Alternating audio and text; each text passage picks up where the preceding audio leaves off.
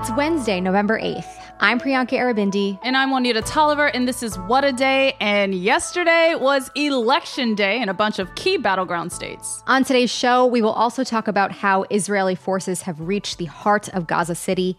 Plus, scientists have discovered the oldest known black hole in space. But first, we're going to recap last night's election results.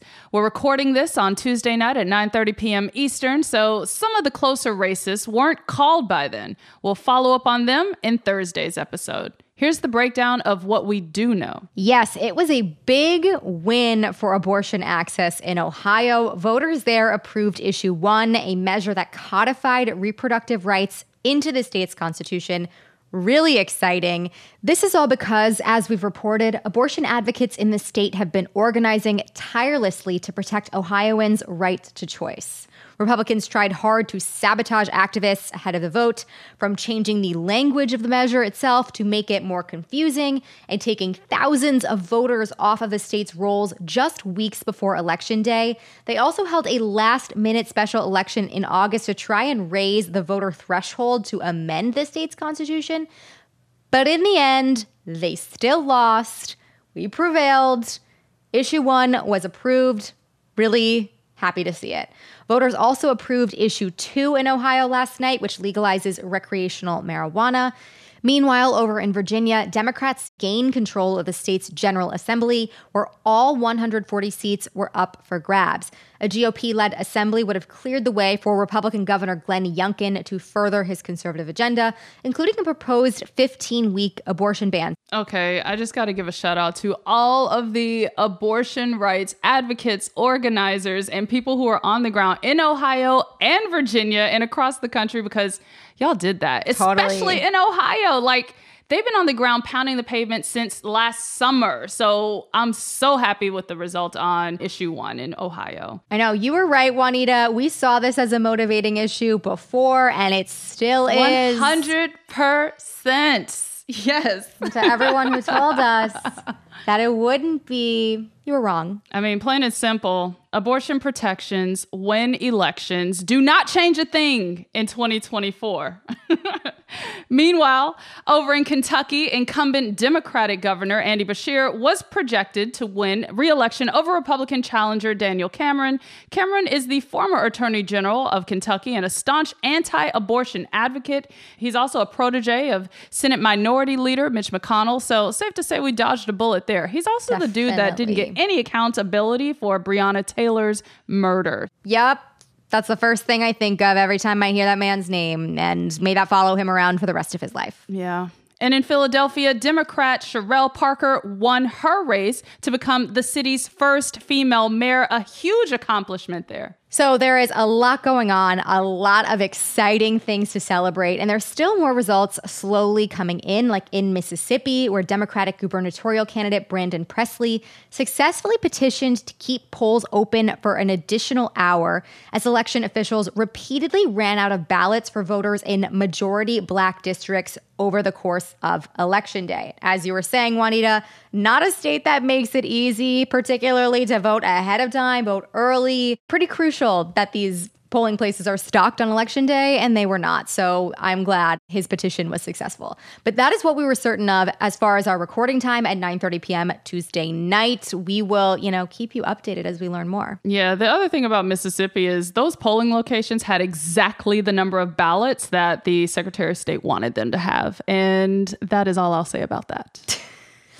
And it says it all. It really does. All right, we're going to unpack this now because how this off year election played out is going to give us some clues as to what might happen in next year's general election. Joining us to tell us more about all of this is Heather Williams, interim president of the Democratic Legislative Campaign Committee, which works to elect Democrats to state legislatures. Heather, thanks so much for joining us. I'm so happy to be here. I love talking about this. So, as I mentioned before we started recording, I've been refreshing VPAP. I'm sure I've contributed to it crashing, but I want to know which race outcome was the most exciting for you to watch yesterday. We are so excited that there is so much more attention on these races and we, you know, feel so good about the Virginia Senate and are eagerly awaiting results in the House, but I think being able to really stop an abortion ban in Virginia is great.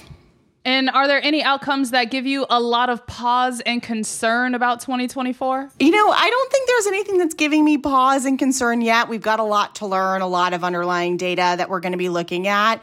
But I think we in the States feel so great about the amount of attention that these races are getting and that people are really understanding the stakes in the States and how critically important they are to, you know, moving our shared agenda forward. Let's talk about how turnout looked between election day itself, early voting, mail in. What was Democratic turnout like this time around? Oh, this is a great question and one that I still think we have some to learn from. It's interesting right. because these races in Virginia, right, the legislature is at the top of the ticket. And so we're really excited to dig in to see what that means and what it means for how motivating these races really are and how connected people feel to the impact that the legislators and ultimately their legislature has on their lives. So, more to follow on that. We're really excited to dig into that data. I know one of the data points, also, just off top of my head, is that a lot of young people took advantage of that same day voter registration in Virginia and took the time to go register and submit their ballots today. Is that something you were encouraged by and hope to see more of in the future? Yeah, I mean, we love it when people vote.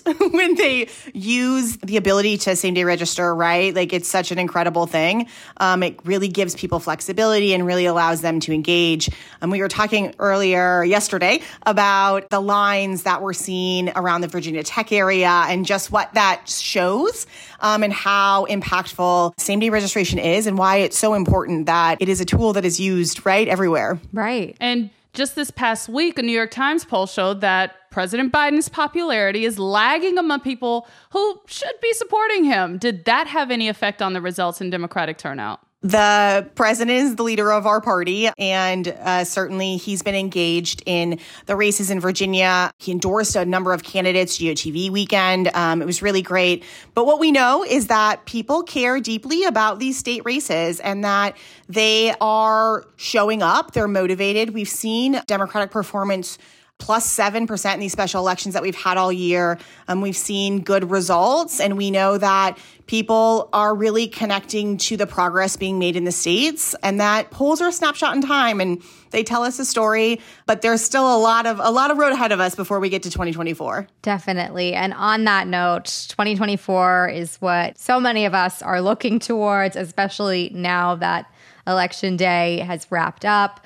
I'm wondering about the strategy for keeping progressive turnout high. What do you think will keep voters energized and engaged between now and then? And, and you know, what do you think progressives and Democrats should be doing that they maybe aren't doing enough of at this point? So we've got more special elections to come before the actual, you know, November 2024 election happens. Um, there's lots of ways to get engaged. You know, people can check out our website at dlcc.org to find out how to get involved and sort of what's um, happening. But what we know is that there are so many opportunities for Democrats and progressives to use their voices throughout the year, all the time, and not just on election day. And we want to make sure that we're really sharing those stories. Um, we also go into right traditional legislative session time where we see a lot of these issues that we care so deeply about being addressed and progress being made in the states. And we're going to continue to see that as we move into, you know, January of next year. I mean, I think the thing that cannot be stressed enough from my perspective and our perspective here at DLCC is that these races are so impactful and that they have such a incredible impact on our lives. And you know we need to absolutely care about the race for president and we need to care deeply right about what happens in Congress and the US Senate. But we also need to care deeply about what's happening in our states. We're seeing you know not just the issue of abortion being addressed in states positively of course by Democrats bans right by Republicans but we are seeing progress being made on all kinds of issues that we care so deeply about. And so getting more engagement and having people become more interested in what's happening in their states is really critically important, not just for us as an organization, right? But more broadly for our democracy and people's engagement in politics. So um, we really hope that there is a connection to hope and possibility in the states and that people feel really motivated to, you know, not just ensure that President Biden is reelected in 2024, but that we are also really focused on what is happening in the States. You heard it here, folks. Get involved in your state and local elections because they fully matter. And Heather Williams, interim president for the Democratic Legislative Campaign Committee, thanks so much for joining us. Thank you. Yesterday's election is just the beginning, y'all, because presidential primaries start in just weeks from now. Seriously, January 15th. Too soon. right. Buckle up because this is going to be a wild and early ride. Oh, yes. We'll need every vote to turn out. So remember to stay involved by heading to votesaveamerica.com. You'll be able to get more information, volunteer, and more. That's votesaveamerica.com. And that's the latest for now. We'll be back after some ads.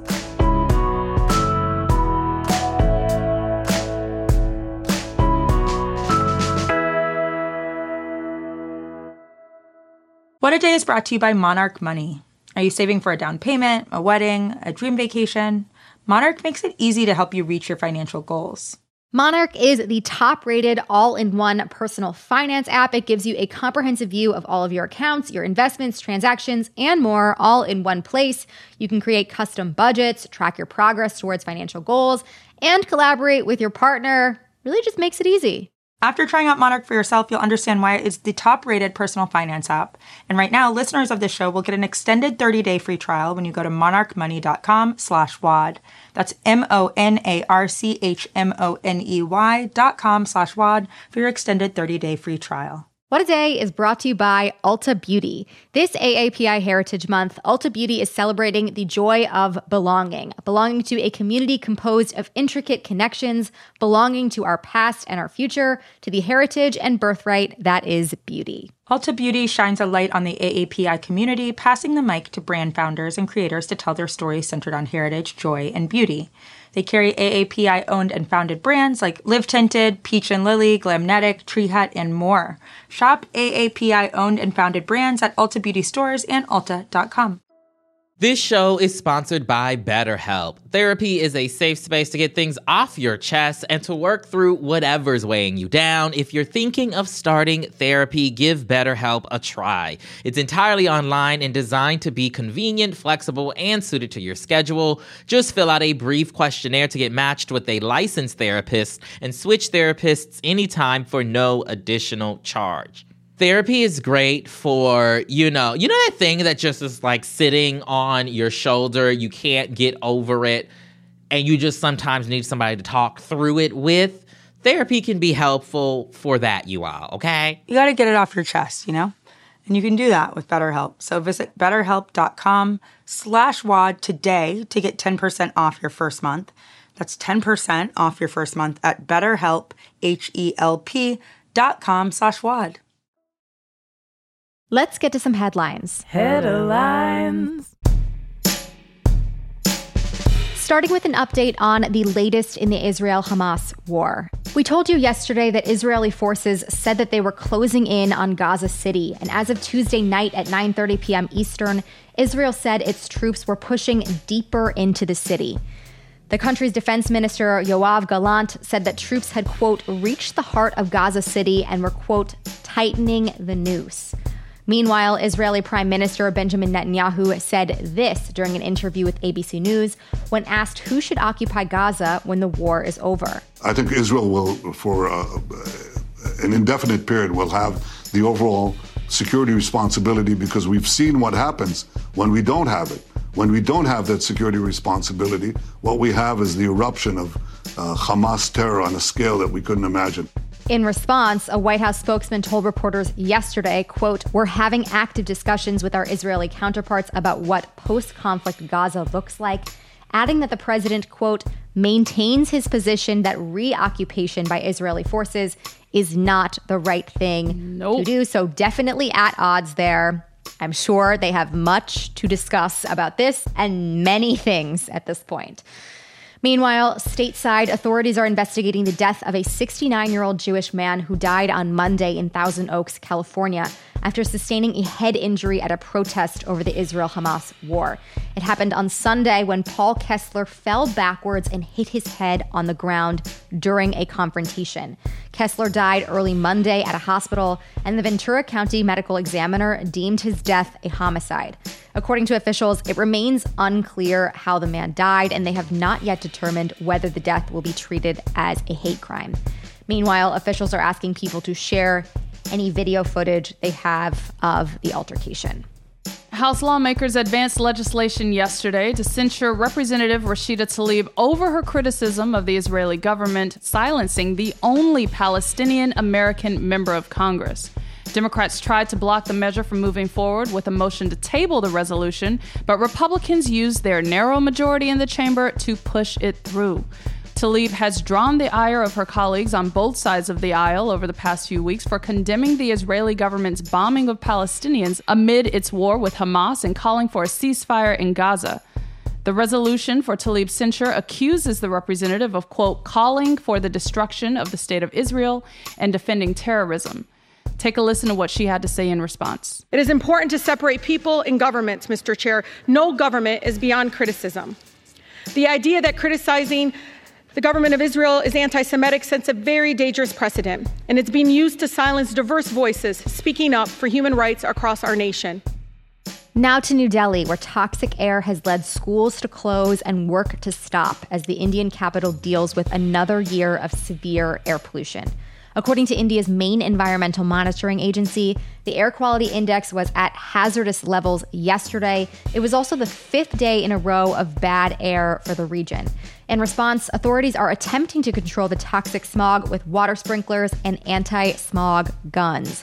They're also fining people they find using gasoline and diesel vehicles. In the meantime, doctors have asked residents to wear masks and refrain from going outside as much as possible. Why does all of this sound too familiar? I am not Mm-hmm. liking the direction that our planet is heading in. Nearly every year, New Delhi is among the world's most polluted cities, and the air quality gets particularly bad in the winter when cooler temperatures trap in pollutants from crop residues burning nearby. This year, the smog has threatened the ongoing Cricket World Cup, and some residents worry that the pollution could get even worse ahead of the Diwali, the Hindu festival of lights which is happening this weekend. I mean, I hope that this clears up for so many reasons, and just one of them is that uh, Diwali seems very sorely needed this year. Yeah. In the face of everything going on in this world. Yeah. And finally, in out of this world science news, researchers have discovered the oldest black hole in space. NASA released its findings about the cosmic giant on Monday in the Nature Astronomy Journal. According to the study, the black hole is 13.2 billion years old. Scientists say that it formed 470 million years after the Big Bang. Now, I just need to know the formula they use to calculate this because wow. You need to know, and I'm just like, sorry, all of this over my head and straight back into the black hole. That's where it is, not in my brain. And get this the black hole is also 10 times bigger than the one in our Milky Way, and they believe it to weigh anywhere from 10 to 100% of all the stars in the galaxy. My mind is blown because it has a weight, first and foremost. Yes. like, what? Who knew? Who knew? yeah, this is really so wild to comprehend that this is out there. I mean, I feel that way about like all space discoveries, but the universe beyond us is so vast and probably full of aliens. Ooh, now that's a thought. That's a take. Now, all of this is a huge deal because until now, the existence of supermassive black holes at the dawn of the universe were just theories. Even crazier, NASA researchers say they may have already spotted a black hole that's 29 million years older than this one. Excuse me? That one has yet to be verified, right? So it's not confirmed yet. But one of the scholars from Yale University who participated in the study said, quote, "We are expecting a new window to open in the universe, and I think this is the first crack." So wait a, wait a second. A black hole as big as all the stars in the galaxy is considered a crack, Priyanka. and number two, this is giving interstellar. Like, I feel like somebody put this here in the universe, in our galaxy, for us to find another place to live. And you know who I think should go find it? You know, Jeff Bezos and Elon Musk and all of them want to go explore. Do your thing. Pop off kings. Just we'll we'll be right behind you. Don't worry. We're following. Yeah, I don't want to participate in dropping the probe into the black hole, but I am curious to see what comes out. I am genuinely curious. and those are the headlines. One more thing before we go. The third and thankfully final GOP primary debate is happening tonight. Oh. Hallelujah. But no need to lose your brain cells watching it. We will be covering it on tomorrow's episode ourselves. So stay tuned. We're doing the heavy lifting. We are sparing you. It's just a gift from us to you. And you can also catch tomorrow's Pod Save America episode for some sweet political analysis, everything you missed from the debate, and hear election day reactions from Dan, John Favreau, and Tommy all in one place. New episodes of Pod Save America drop every Tuesday and Thursday. That's all for today. If you like the show, make sure you subscribe, leave a review, and tell your friends to listen. And if you are into reading, What a Day is also a nightly newsletter. Check it out and subscribe at crooked.com slash subscribe. I'm Priyanka Aribindi. And I'm Juanita Tolliver.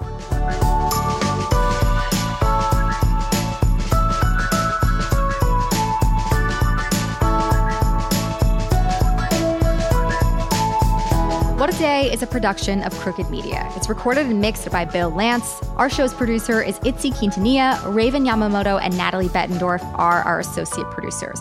And our showrunner is Leo Duran. Our theme music is by Colin Gilliard and Kashaka.